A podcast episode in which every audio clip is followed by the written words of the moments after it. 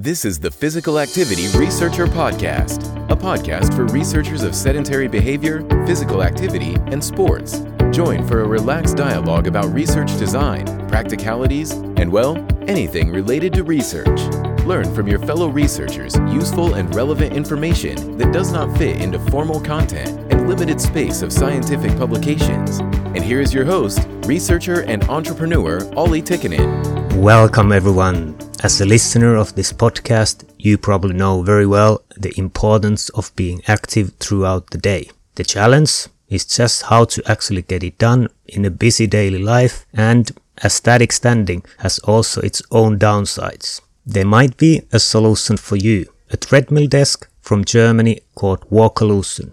What is a treadmill desk? In short, a workstation that allows you to walk slowly while you work at your desk. But in Walkolution's case, it is treadmill without the motor, so it's silent and you decide the speed as you are the engine of the treadmill. It also has sliding integrated desk and backrest so you can have several different postures and can avoid overloading parts of the body for extended periods of time. At least for me, different activities and postures just fit better with certain work tasks, and Walkolution enables natural flow between postures. I've been testing the treadmill myself and it simply delivers. Every detail is thought through. So I'm glad as we can now offer Walkalution desk treadmill for the listeners of this podcast with 10% discount. To get the discount, use the code SITLESS, one word written together, in the store of walkolution.com.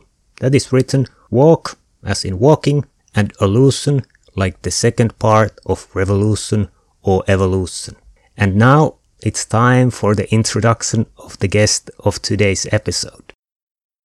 We are going to have a very interesting episode as we are talking about physical activity among individuals with autism. Our today's guest has done his master's degree in physical education and PhD in rehabilitation sciences in University of Toronto. Currently, he is working as a postdoctoral fellow at the Center of Addiction and Mental Health. Ladies and gentlemen, please welcome our guest, Dr. Patrick Jachyra. Would you like to tell about your professional and academic journey this far? Yeah, absolutely. I've had what I would call an untraditional route to doing autism and physical activity research. Um, autism so far has been really heavily researched in psychology, um, also kind of the biological sciences. But I did my training in physical education, um, both as an undergraduate and then um, in my master's. And initially was trained to be a PE teacher during my undergraduate. And during one of my school placements, I was working with a student with autism who often was sitting on the sidelines on their own, wasn't really engaged in class. Uh, that to me was really interesting in a way because I was not sure as a young teacher um, learning how to teach. I didn't know how to engage a student. We weren't really trained uh, in this area very well. And when I asked my mentor teacher, you know, does a student always sit out? Is it uncommon for people with autism not to be active? And he just said, yeah, it's just it's just the way they are. They just aren't interested in activity.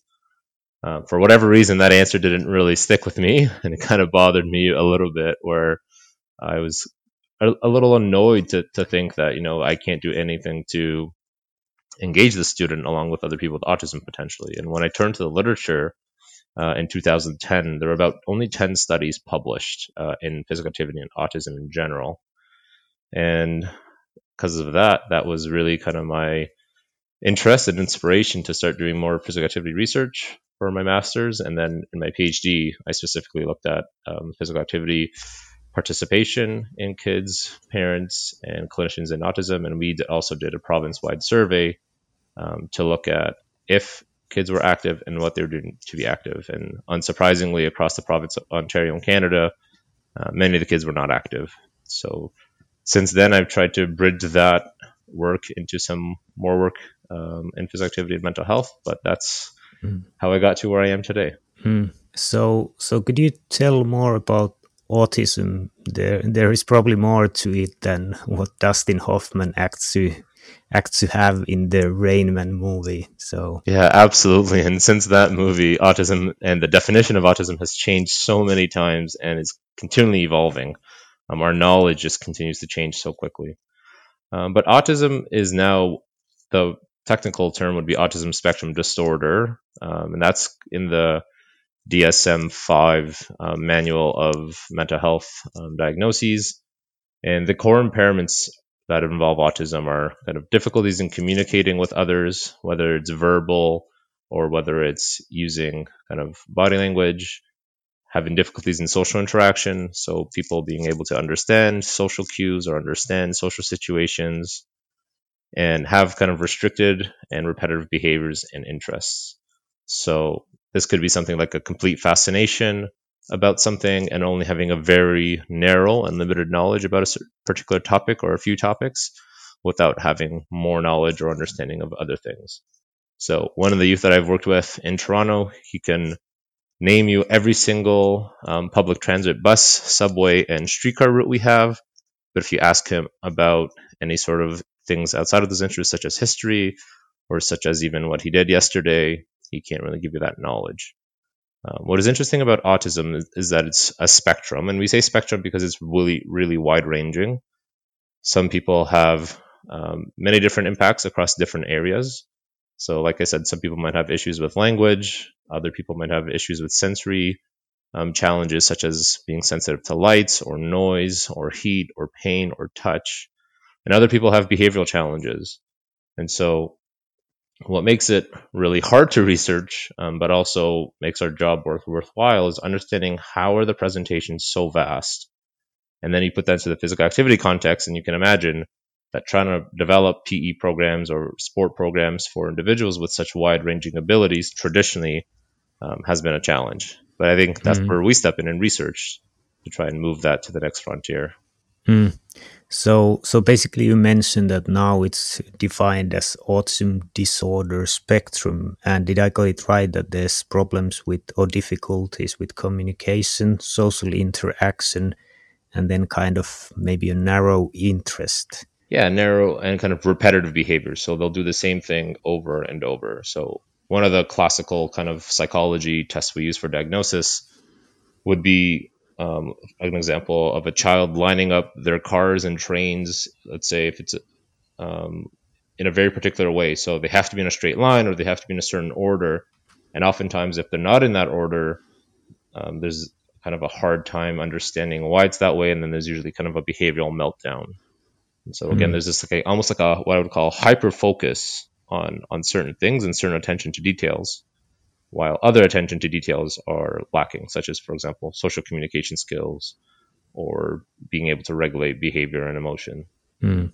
Yeah, and and how how do you diagnose autism? So it's traditionally being diagnosed through kind of observation of behaviors and what we would call like the classic core features that we just diagnosed that we just talked about so oftentimes at least in the toronto and canada context uh, you'll have a psychologist or or someone who's trained um, based on these kind of characteristics to come in meet them in the lab uh, oftentimes some of the risk factors that are identified early on is a child not talking so oftentimes at around 12 to 18 months. Um, if a child's not talking, that's usually kind of one sign um, that parents become usually concerned in general. And then if you bring them to the physician and if there's other behavioral difficulties happening at the same time, then you kind of send them more for a broader kind of diagnostic assessment. Um, but that's generally the process. It is messy because it is, you know, mainly a psycho and behavioral based disorder. And there is no necessarily biological marker we can look for to identify the autism. So Down syndrome, which is another um, disability, we know that there's an extra chromosome on one of the pairs. Autism doesn't have that, right? So it's really based on observing um, psychology and behavioral issues. And even though we're doing a lot of biology work into genetics, and we know genetics are somehow implicated, we don't know, for example, which genes are necessarily ruling out autism or not. So it's messy. It's really it's really messy. Mm, and and not not much research, as you said. So so how how are the physical activity levels among individuals with autism? Uh, so what we're seeing across the world is this general trend of low activity levels. Um, said initially in 2010 there were only about 10 studies, uh, mainly coming out of the U.S. about their activity levels.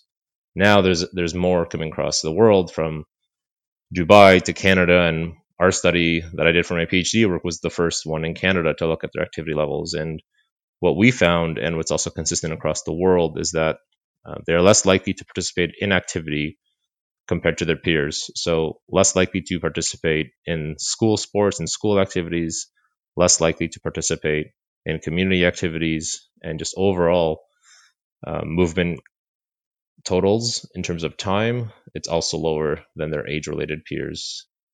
So, what the challenge is though is that we're seeing as adults with autism become, sorry, as children with autism become adults with autism, because the autism, autism doesn't go away per se, those activity levels also remain low.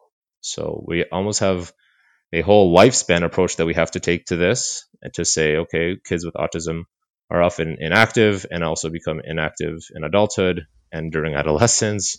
And so, what is the trajectory that are causing these barriers um, to make them inactive across the lifespan? And before, we never used to really think about adolescence and adulthood. We always used to put a lot of effort into childhood. Uh, but now we're realizing that there's an important effort to look this from a lifespan perspective. Hmm.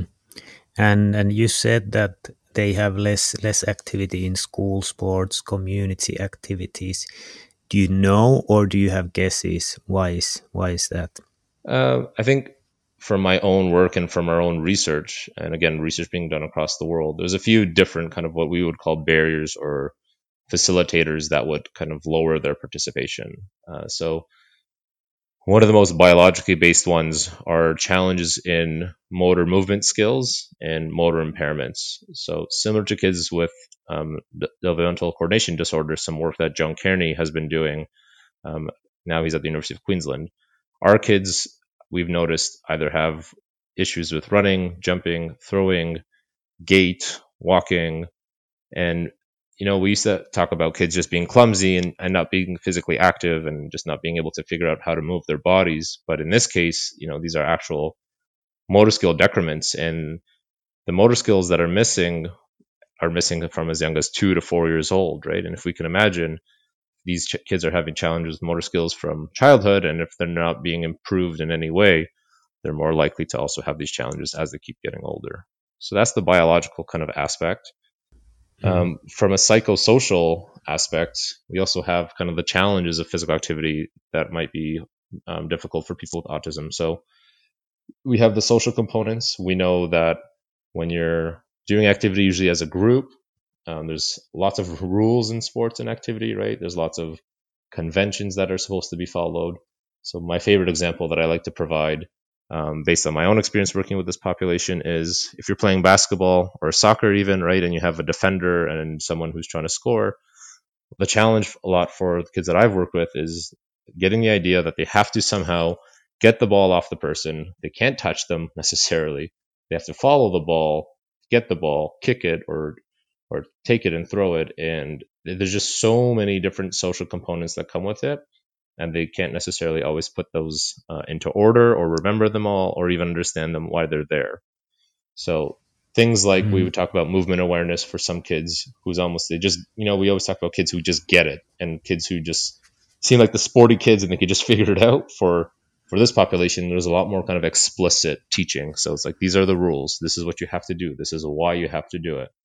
And we know at least from some of my early research in public schools you know there isn't much focus on that um, for kids who who don't fit the the mold per se, and and teachers aren't trained on how to um, provide this sort of education to these kids. Um, the other piece that's important is kind of the sensory environment. So think about kind of light, noise, touch, sweat, and again, physical activity inherently is sweaty. It's in, done in all different types of environments.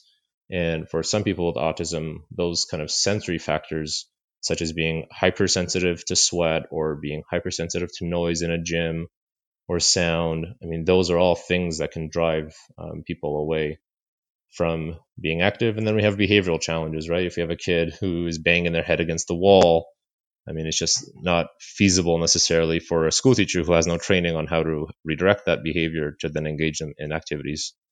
Um, so it's a really messy issue. And um, complicated to say the least. Hmm. Yeah, yeah, that's interesting. I, I started to think about when you men- mentioned the sensory environment. Is it in general with autism that they concentrate more on their feelings and sensory input than than kind of the outside world and and interacting with with other people? Yeah, and so there's no real kind of concrete answer to that yet. There's a lot of research showing some of it saying yes, there's there's a hard time interacting with the world, and there's more sense of feeling um, from within.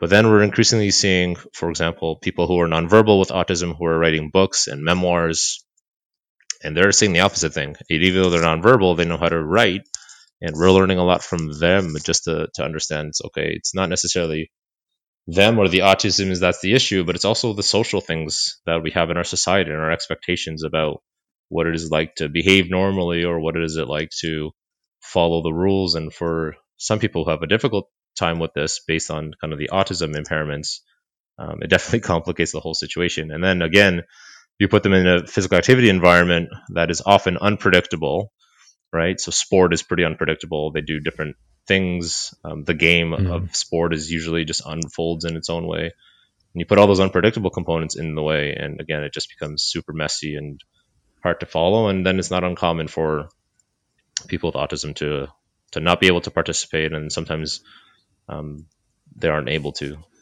Let's have a short break into interview and think about the way we work. You might be walking or going about your daily course when listening to this podcast episode.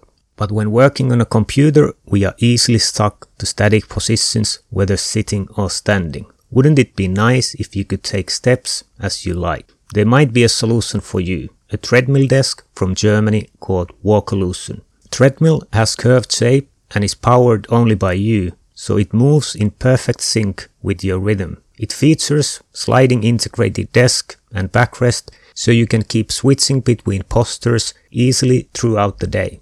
It makes knowledge work much better suited for our physiology, so I'm delighted as we can now offer Walkolution desk treadmill for the listeners of this podcast with 10% discount. To get the discount, use code SITLESS, one word written together in the store of walkolution.com. That is written walk as in walking and illusion like the second part of revolution or evolution. So walkolution.com, check it out and let's continue with the interview.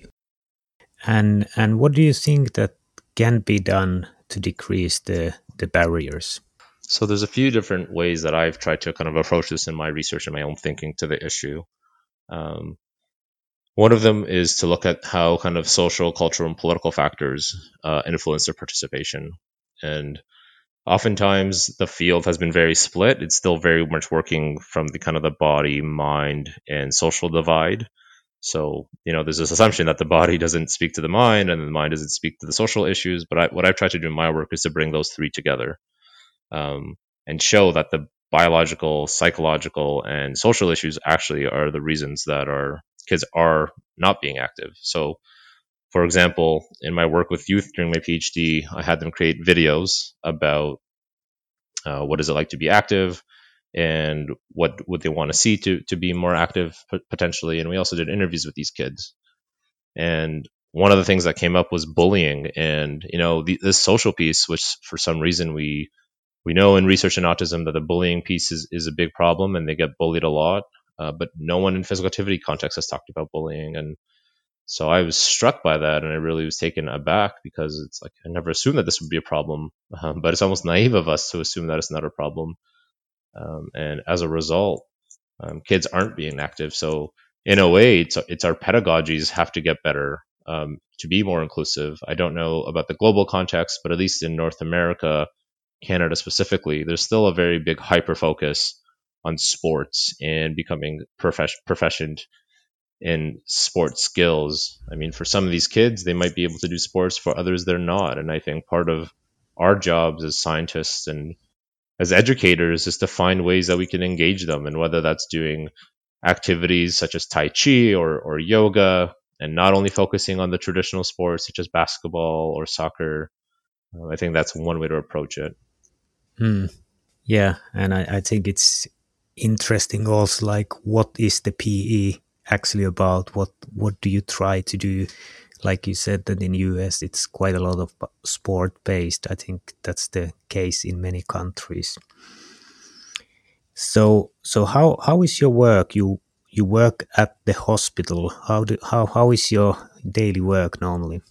Uh, so for my PhD work, I worked at Holland Bloorview Kids Rehab Hospital. So that's a kids rehab hospital, and I get to joke that I have the best job in the world. I get to hang out with kids, do research, run some programs, and then be able to think about this and innovate. Um, and so I was able to do that for my PhD in a physical activity context. Now in uh, my postdoctoral context, I'm working at a psychiatric mental health hospital, um, working specifically with people who have suicidal kind of ideations, thoughts, attempts, and I'm trying to understand um, how do we potentially work with this population who are generally inactive and are in the hospital often.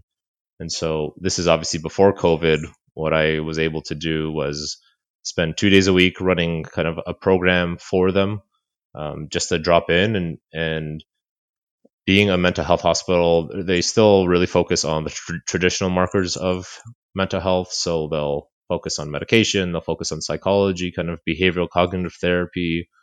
Um, but to me, physical activity was a program I offered um, at our hospital. And from five participants who initially dropped in, we were at 45, and I wasn't able to offer it on my own. I needed support. Um, but to even see them just enjoying different types of fitness activities and trying different sports and being able to even just try different movement patterns that they haven't necessarily done, I think was a huge way.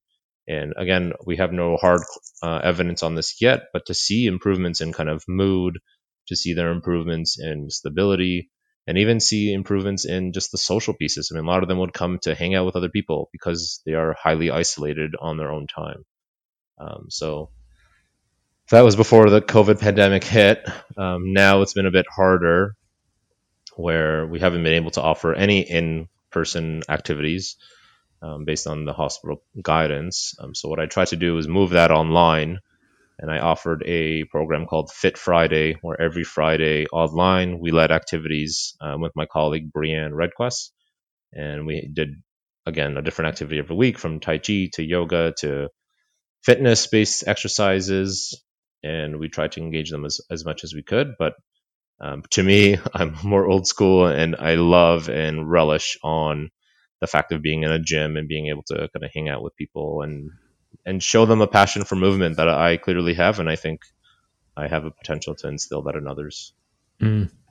And and could you could you tell more about this Fit Friday online online course that you you developed? Yeah, absolutely. Um, so this was really a last second idea uh, in March. Um, I know the world went to lockdown in different phases, but in Canada, we went kind of into a strict lockdown in the middle of March. And I mean, the people that I was working with in person in the gym, um, like the gymnasium running activities, were reaching out and saying, like, look, we have nothing. Like, we're really stressed. We're really anxious.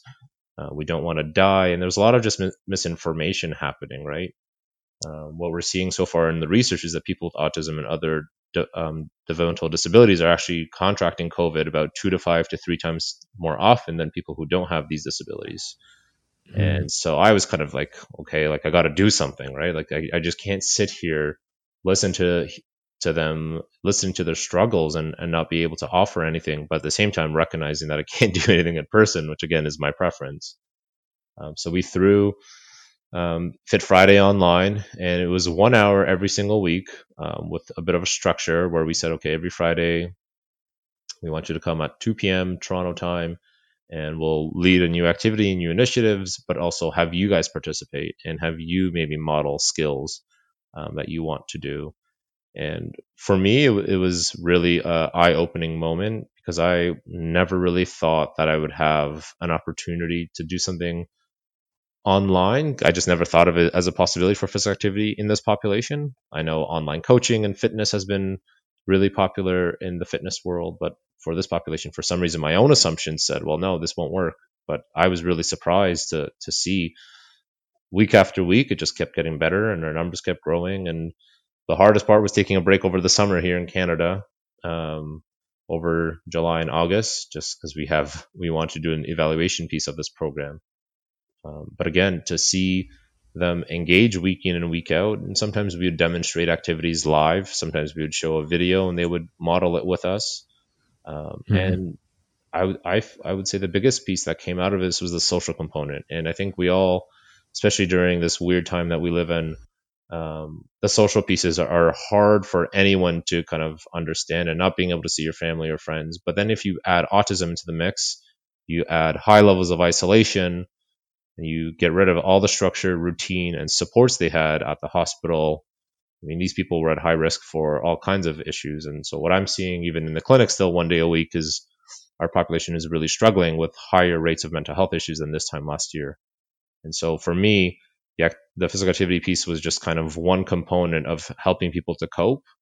And it seemed to work really well. And we're actually just trying to figure out what our next steps would be, whether there would be another online offering or we go back to maybe in person stuff if the situation gets better.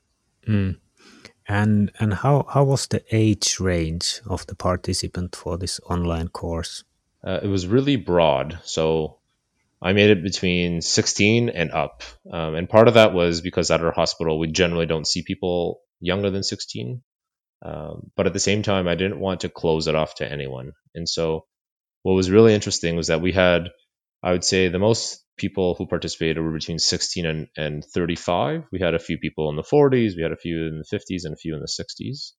Um, we also didn't really give it a cap. So what one of the things I kept debating, I said, am I going to put a certain number on it? So let's say if it's 20 people, after 20 people, do I not take anymore? And we hit 20, and then I realized it's like, well, I got to do more, and we can't necessarily mm-hmm. i'm not going to say no to more people um, and that has its own pros and, co- and cons right but at the same time leaving it open ended to people and, and not making it really kind of a strict guideline saying you have to come by leaving it open to people and being flexible i think that that provided kind of more flexibility to their lives. Um, and it was really cool because we had people we had actually one person join from finland. We had a few people join from the united states. We had people from all across canada. And it just almost took its own life of its own. And we just kept sharing this thing. And every week we had new people joining. And it was again cool just to see how the online world as much as it's become our new normal um, can actually have a potential for impact in daily life especially in this population which again i never thought was going to be possible so it almost hmm. changed my own assumptions about how do we teach physical activity why do we do it in, in the ways that we do it and maybe can we modernize the way that we think, research, and teach physical activity? And that was definitely one of the learnings coming out of this pandemic for me.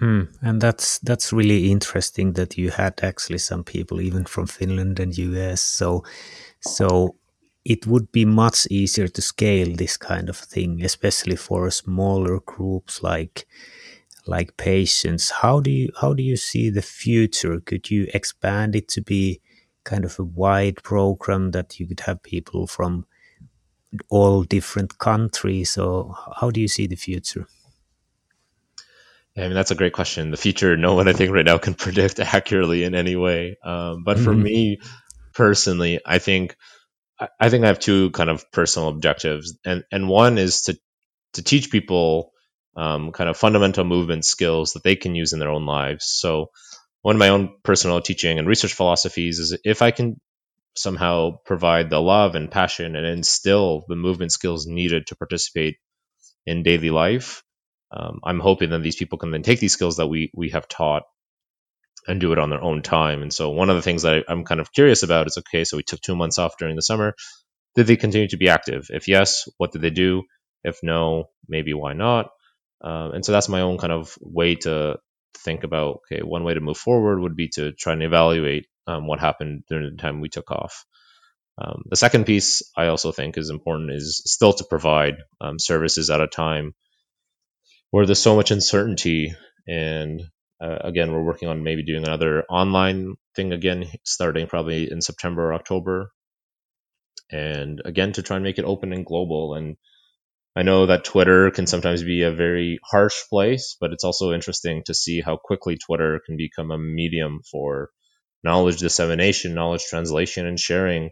All we did was share a hmm. flyer with this link, and, and it really just went viral. So, um, personally, I would want to keep it open um, to a broader range of people internationally. Um, but then if we were to do a research component on it, we'd probably have to scale it back a little bit so that we can actually evaluate kind of impact and and if it's effective or not. I think I'm partly torn on the issue because I think the more people, the better. But then again, for scientific purposes, we have to somewhat follow our own methods as well, right? So hmm. it's something we're still working with. And I actually have a call today about trying to figure out um, the next steps and funding. Because again, when you start to grow things bigger, um, there's obviously time and funding implications that kind of come into the mix. Thanks for joining us this week on Physical Activity Researcher Podcast. If you like the show, make sure you never miss an episode by subscribing or following the show on Twitter. This podcast is made possible by listeners like you. Thank you for your support. If you found value in the show, we would really appreciate a rating on Apple Podcast or whichever app you're using. Or if you would, in a real old school way, simply tell a friend about the show. It would be a great help for us. We have a fantastic lineup of guests for forthcoming episodes, so be sure to tune in. Thank you all for your support and have a great day.